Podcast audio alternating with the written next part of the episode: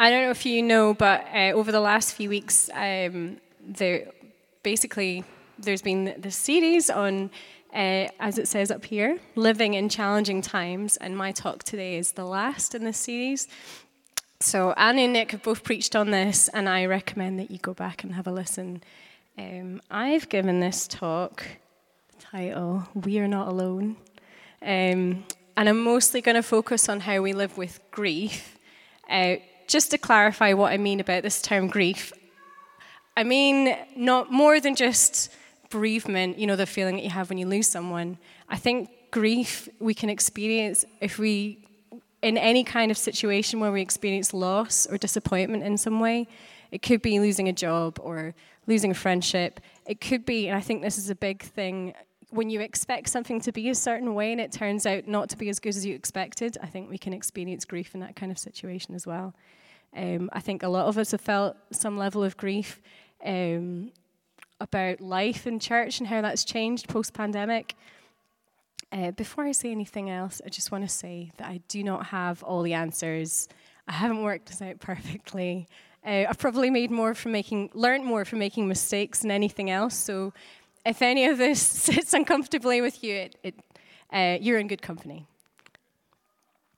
Uh, so Jess made this lovely slide, by the way. And uh, I like walking. Uh, I love being around mountains. Um, I'm less fussed about climbing them. I, I don't think it helps. I'm not a Mark Spicer, that's for sure. I've never climbed anything like that. But uh, more than half of my experiences of climbing mountains has involved getting past a certain height and then um, walking into like dense cloud that's really damp and dreich and you can't see anything. I can't see more than a mile, a mile, a meter in front of me, and the walks just felt like a lot of hard work for not much reward. So I had that experience of climbing the cobbler one year, and then I didn't see any views at all. And then the, I think the next year, my Mark went and climbed the cobbler with some friends, and he showed me the photos, and I was like, "What? That was there? I had no idea." Um, so I, I, for, I don't know about you, but for me, living with grief at times has felt like that. Like walking through, like in this, surrounded by this dark dreich fog and not being able to see any beautiful views, or even the people that I'm with, feeling miserable and completely alone. But we're not alone. um, and I'm going to read some very famous verses from the Bible, from Romans 8.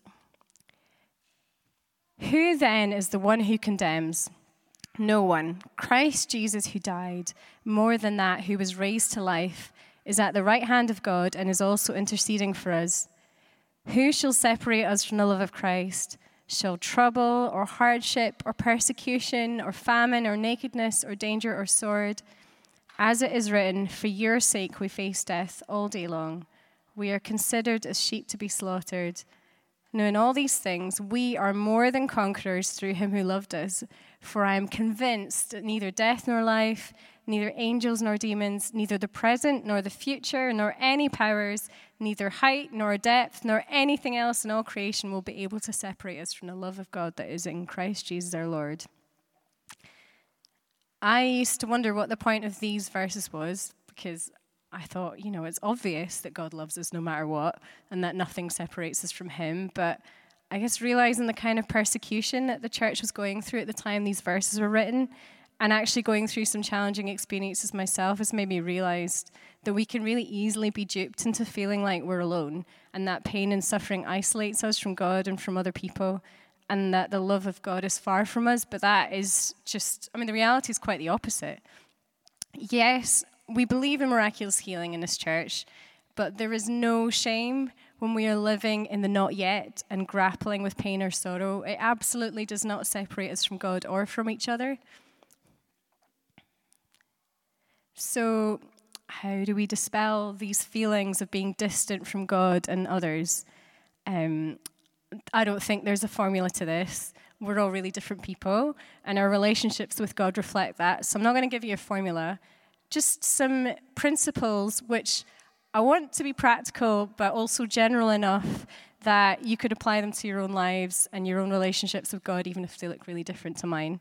Um, so I've got five. In case you're wondering when is she getting to the end.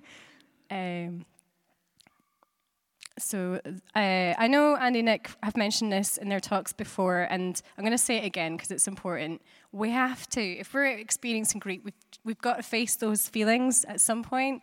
Um, and I'm going to give you a couple of ways first to start with that I hope will help you to do that. So, first one is lament. um, lament is massive in the Bible. Uh, Lamentations is a book in the Bible that is just one big long lament. And approximately two thirds of the Psalms, apparently, are songs of lament.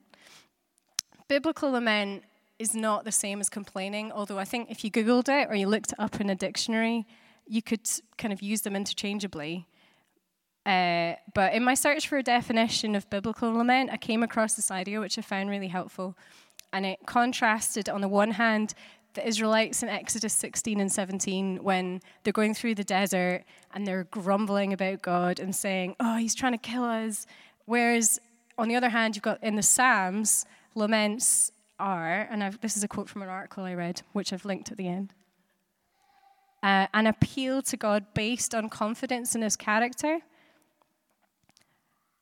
Laments in the Bible are generally made in direct conversation with God uh, interestingly, when I read Exodus 16 and 17 myself, I noticed that all the complaints and accusations were made to Moses and Aaron, and they're grumbling amongst themselves, but nobody was actually directly talking to God except for Moses himself. And I wonder if the outcome would have been different if they'd been able to speak directly to God. Laments in the Psalms are always made in the context of relationship with God, whereas the complaining, the grumbling of the Israelites is made from this perceived distance, despite everything that he's been doing for them to get them to this point of, you know, like they, he let them out, help them escape Egypt. They're asking themselves, and it says in Exodus 17 7, is the Lord among us or not? God's still really kind, though, I have to, it's important to note, and he meets his, their needs anyway with manna and water. That's how gracious he is. Um, so, this is a classic example of a Psalm of Lament, Psalm 102. It's a really long one, so I'm not going to read it all. Uh, I just wanted to break it down and look at a few specific verses to help us understand what biblical lament could look like. So, the first two verses are Hear my prayer, Lord. Let my cries for help come to you. Do not hide your face from me when I am in distress. Turn your ear to me when I call, answer me quickly. So, he asks God for help. He starts by asking God for help, and I think that's a really important thing to have in a lament. um, then it gets very dramatic. For my days vanish like smoke, my bones burn like glowing embers, my heart is blighted and withered like grass. I forget to eat my food. I eat ashes as my food and mingle my drink with tears. Because of your great wrath, you have taken me up and thrown me aside he's being brutally honest about how he's feeling, and maybe his theology is a bit dubious. Maybe he's angry with God. He's maybe angry with himself because he believe or whatever he's done to incur great wrath. Um, but I think that's really important, actually, that we're just honest about how we feel with God. He can take it. And then verses 12 and 13, and then I can't remember what the last bit is. It's also in the Psalm. But you, Lord, sit enthroned forever. Your renown endures through all generations. You will arise and have compassion on Zion, for it is time to show favor to her. He will respond to the prayer of the destitute. He will not despise their plea. I mean, it's possible that he's just reminding himself of truths that he knows about God, but I think that it's very possible that by lamenting and by being really honest with God and himself and asking for help in a situation, the psalmist is actually hearing God's perspective as he writes. I've experienced this myself. I'm big into journaling. I find it really helpful. And I found that when I write down my deepest, darkest sorrows, questions, and fears to God and ask for His help, it's opened a window in my heart and mind to His perspective as I'm writing. And it's led me into worship a step towards some level of emotional healing and supernatural peace in whatever situation I'm in. You don't have to be a journaler, but I think the, po- the point there is be honest with God and And I think you'll find that, you know, just like Tim was singing, as we behold his face, your perspective does change.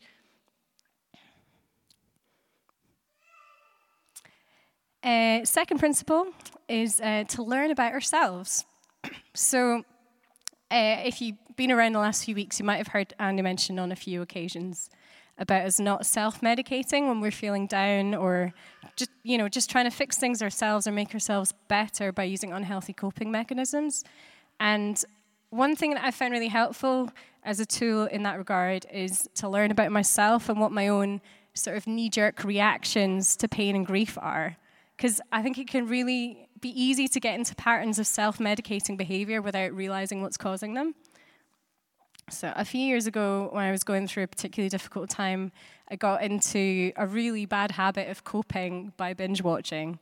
The thing is, I didn't really know why I was doing it, and I kept trying to stop, and I couldn't figure out why I was finding it so difficult until I realized years later with a nudge from God towards some tools, which I'd be happy to share with you if you'd like to know more after. But the root issue wasn't the watching, it was a coping mechanism that I was using to avoid thinking about unresolved grief and pain I didn't feel like I had the courage or motivation to deal with. And recognizing that's been so helpful because I still have a tendency to do this when I'm feeling rubbish, but I'm quicker, I hope now, to notice what's going on and quicker to say, okay, God, what's going on here, and, and actually get to the root issue. This might sound really alien to you, that's okay. Knee jerk reactions to pain and grief will look different for different ones of us, and if you don't know what yours are, I would recommend exploring this and let God guide you in the process. Ask Him good questions listen to what he has to say. After all, he knows us better than we know ourselves. and uh, you might need help from a counselor to help with this, and that's okay as well. I think sometimes having an objective perspective from someone who can see outside the fog can be really helpful. And why not get help from someone who's professionally trained, trained to do that? Uh, last week, Nick talked about the power of asking God good questions in response to grief. So I've got a couple more questions that you could use to work through with God that might help you to do this. Um, and we're not gonna, I'm not gonna take any time to look at it now, but I will post these on Hope Family Facebook afterwards. So if you want them, um, they'll be there. So, what are my gut reactions to pain, grief, or fear? Are these healthy? And what healthy habits can I introduce into my life that help me to draw near to you, God, as my gut reaction?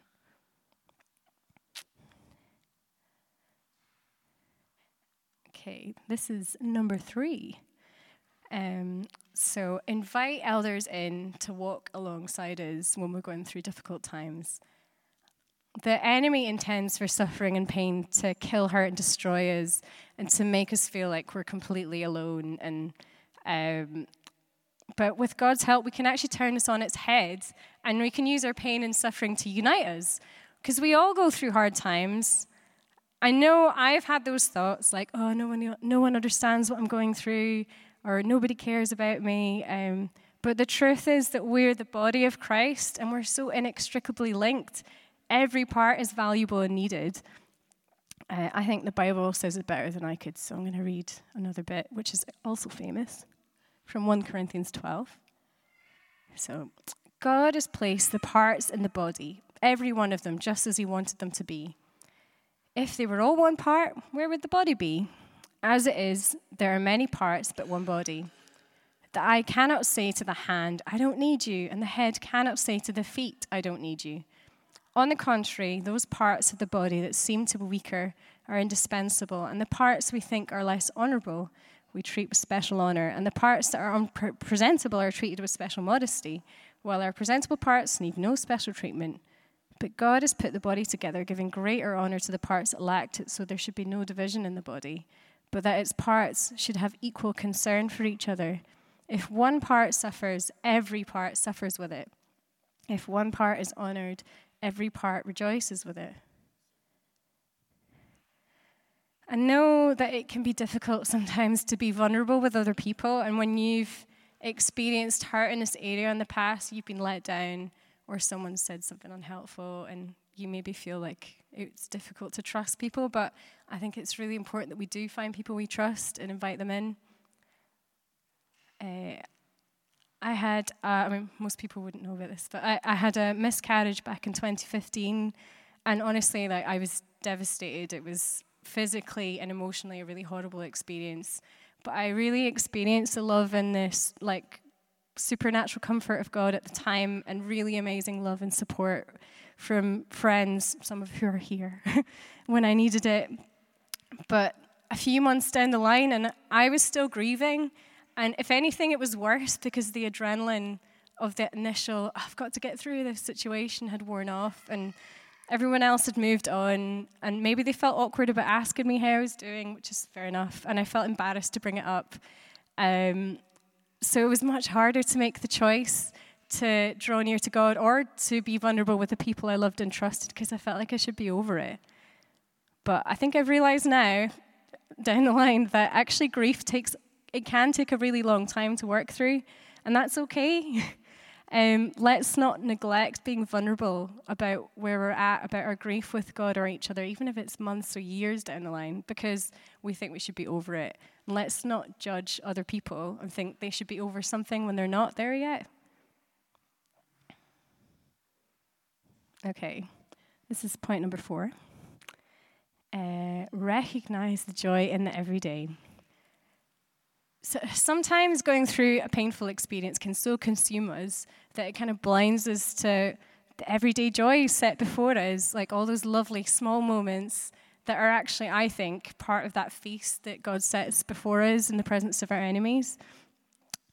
He is our daily bread, and yes, that daily bread is available to us in obviously holy moments, like when we pray and read our Bible and sing worship music or whatever. But His daily bread is just as available to us, I believe, in that first cup of tea in the morning and in the way that your child smiles.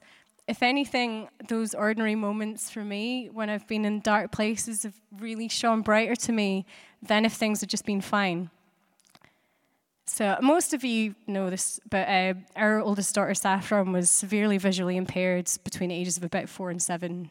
It's a very long story, which I'm not going to go into. But I was looking back at some pictures when her eyes were at their worst, and she was about five or six, and I was just struck by the childlike wonder and the joy that she still exuded and found in these things that she was able to do, although in a lot of ways life was difficult for her and she was struggling at school.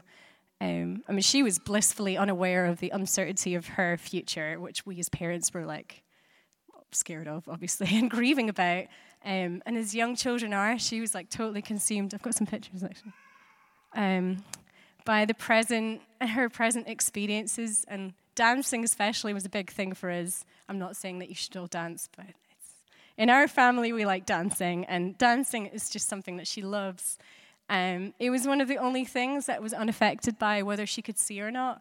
And so she danced almost every day, and we danced with her almost every day. And there was so much joy in those moments. And sometimes it felt like a kind of warfare. And maybe it was, because we were laughing and dancing in the face of uncertainty and pain.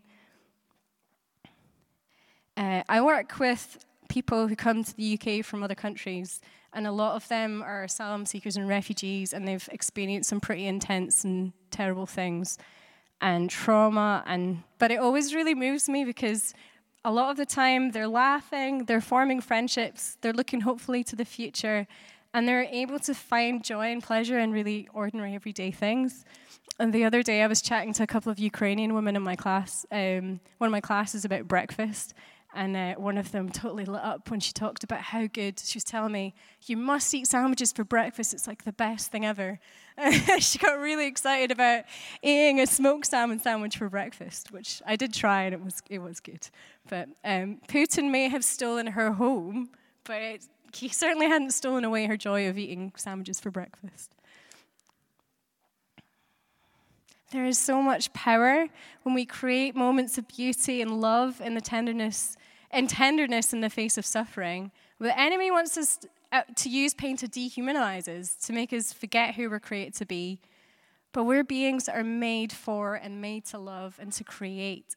And this is still true, whatever we're going through. You know, as I said before, working through grief, it does take a long time sometimes, and it's a process. but we can't rush it through to the end. And um, I think it's really important for us not to get caught to thinking, oh, once this is over, I'll be able to do this and that and live life to the full.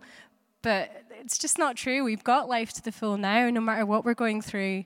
Um, he's given us eternal life that's knowing Him now, today, in this moment. And I think also it's important that we don't become people who feel like the whole world revolves around us and what we're going through, or even like what our little closed communities are going through. I mean, there are terrible things happening here in Glasgow, all over the world, all the time. And I do believe that it's important that we open our hearts to grieve with and lament on behalf of the world and the suffering that's happening all over it. I mean, still working out how to do this in a healthy way, how to read the news and not feel really overwhelmed by it. I find that quite difficult. Um, and I think that's maybe a whole other conversation to have another time. But um, what I will say is, I, th- I, believe that when we truly lament and allow our hearts to break for those suffering outside our little bubbles, we'll start to do what we as a church are called to do to be moved by the compassion of God into intercessory prayer and action. We're called to be shining lights into the darkness. So let's not let the enemy trick us into thinking that this has been stolen away from us when we're walking through difficult times. Because his faithfulness and goodness and love are in no way diminished by what we're going through. His calling to us as individuals and as, you know, the big church body of Christ hasn't changed. Uh, so this leads me to my final, fifth and final principle, which I believe can help us to dispel the fog of misery and isolation, and that's to remind ourselves of age old truths. And really, one of the, the central key truths, as we read in Romans 8, is that Jesus died for us, and we sang about it as well this morning. Uh, the cross is God's ultimate expression of love for us. Yes. the closeness we have with God and the lack of separation that I've been talking about, it's only been achieved because He died for us and reconciled us to Himself. And He's made us one with each other as part of His body. It's amazing, mind blowing stuff, and we can take courage and hope in this and in so many other incredible truths in the Bible assurances, encouragements that are there for us to read to pray through, to sing, to declare, and to remember when we're going through difficult times. But um, another way that we can remind ourselves of these age old truths is by participating in communion. So, this physical and symbol- symbolic act, which Jesus himself asked us to do. And as you can see, we're going to do it today. um, yeah, I just feel it's really important actually for us to be regularly remembering that Jesus died for us, that He's alive again, because it's it's what changes everything. So I'm going to finish by reading Romans 8 again, and wherever you're at, whatever you're going through, whether you're going through difficult times or you're doing really well or somewhere in between, um, take a minute to reflect on the truth in this because it applies to all of us wherever you're you're at, and, and then we're actually going to take communion together, and I'll explain what will happen after that. So, who then is the one who condemns? No one. Christ Jesus, who died, more than that, who was raised to life, is at the right hand of God and is also interceding for us. Who shall separate us from the love of Christ? Shall trouble or hardship? Or persecution, or famine, or nakedness, or danger, or sword. As it is written, For your sake we face death all day long. We are considered as sheep to be slaughtered. No, in all these things we are more than conquerors through him who loved us.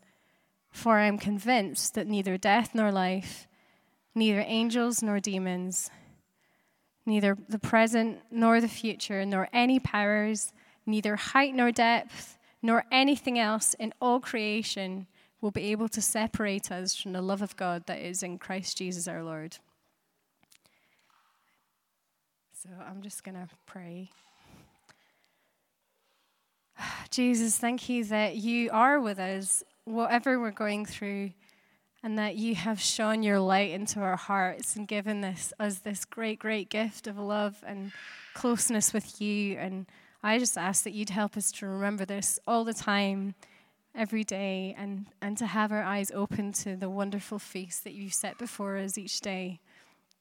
And yeah, would you be speaking to us as we remember you now by uh, taking this bread and juice? And yeah, thank you for everything that you did on the cross. Amen.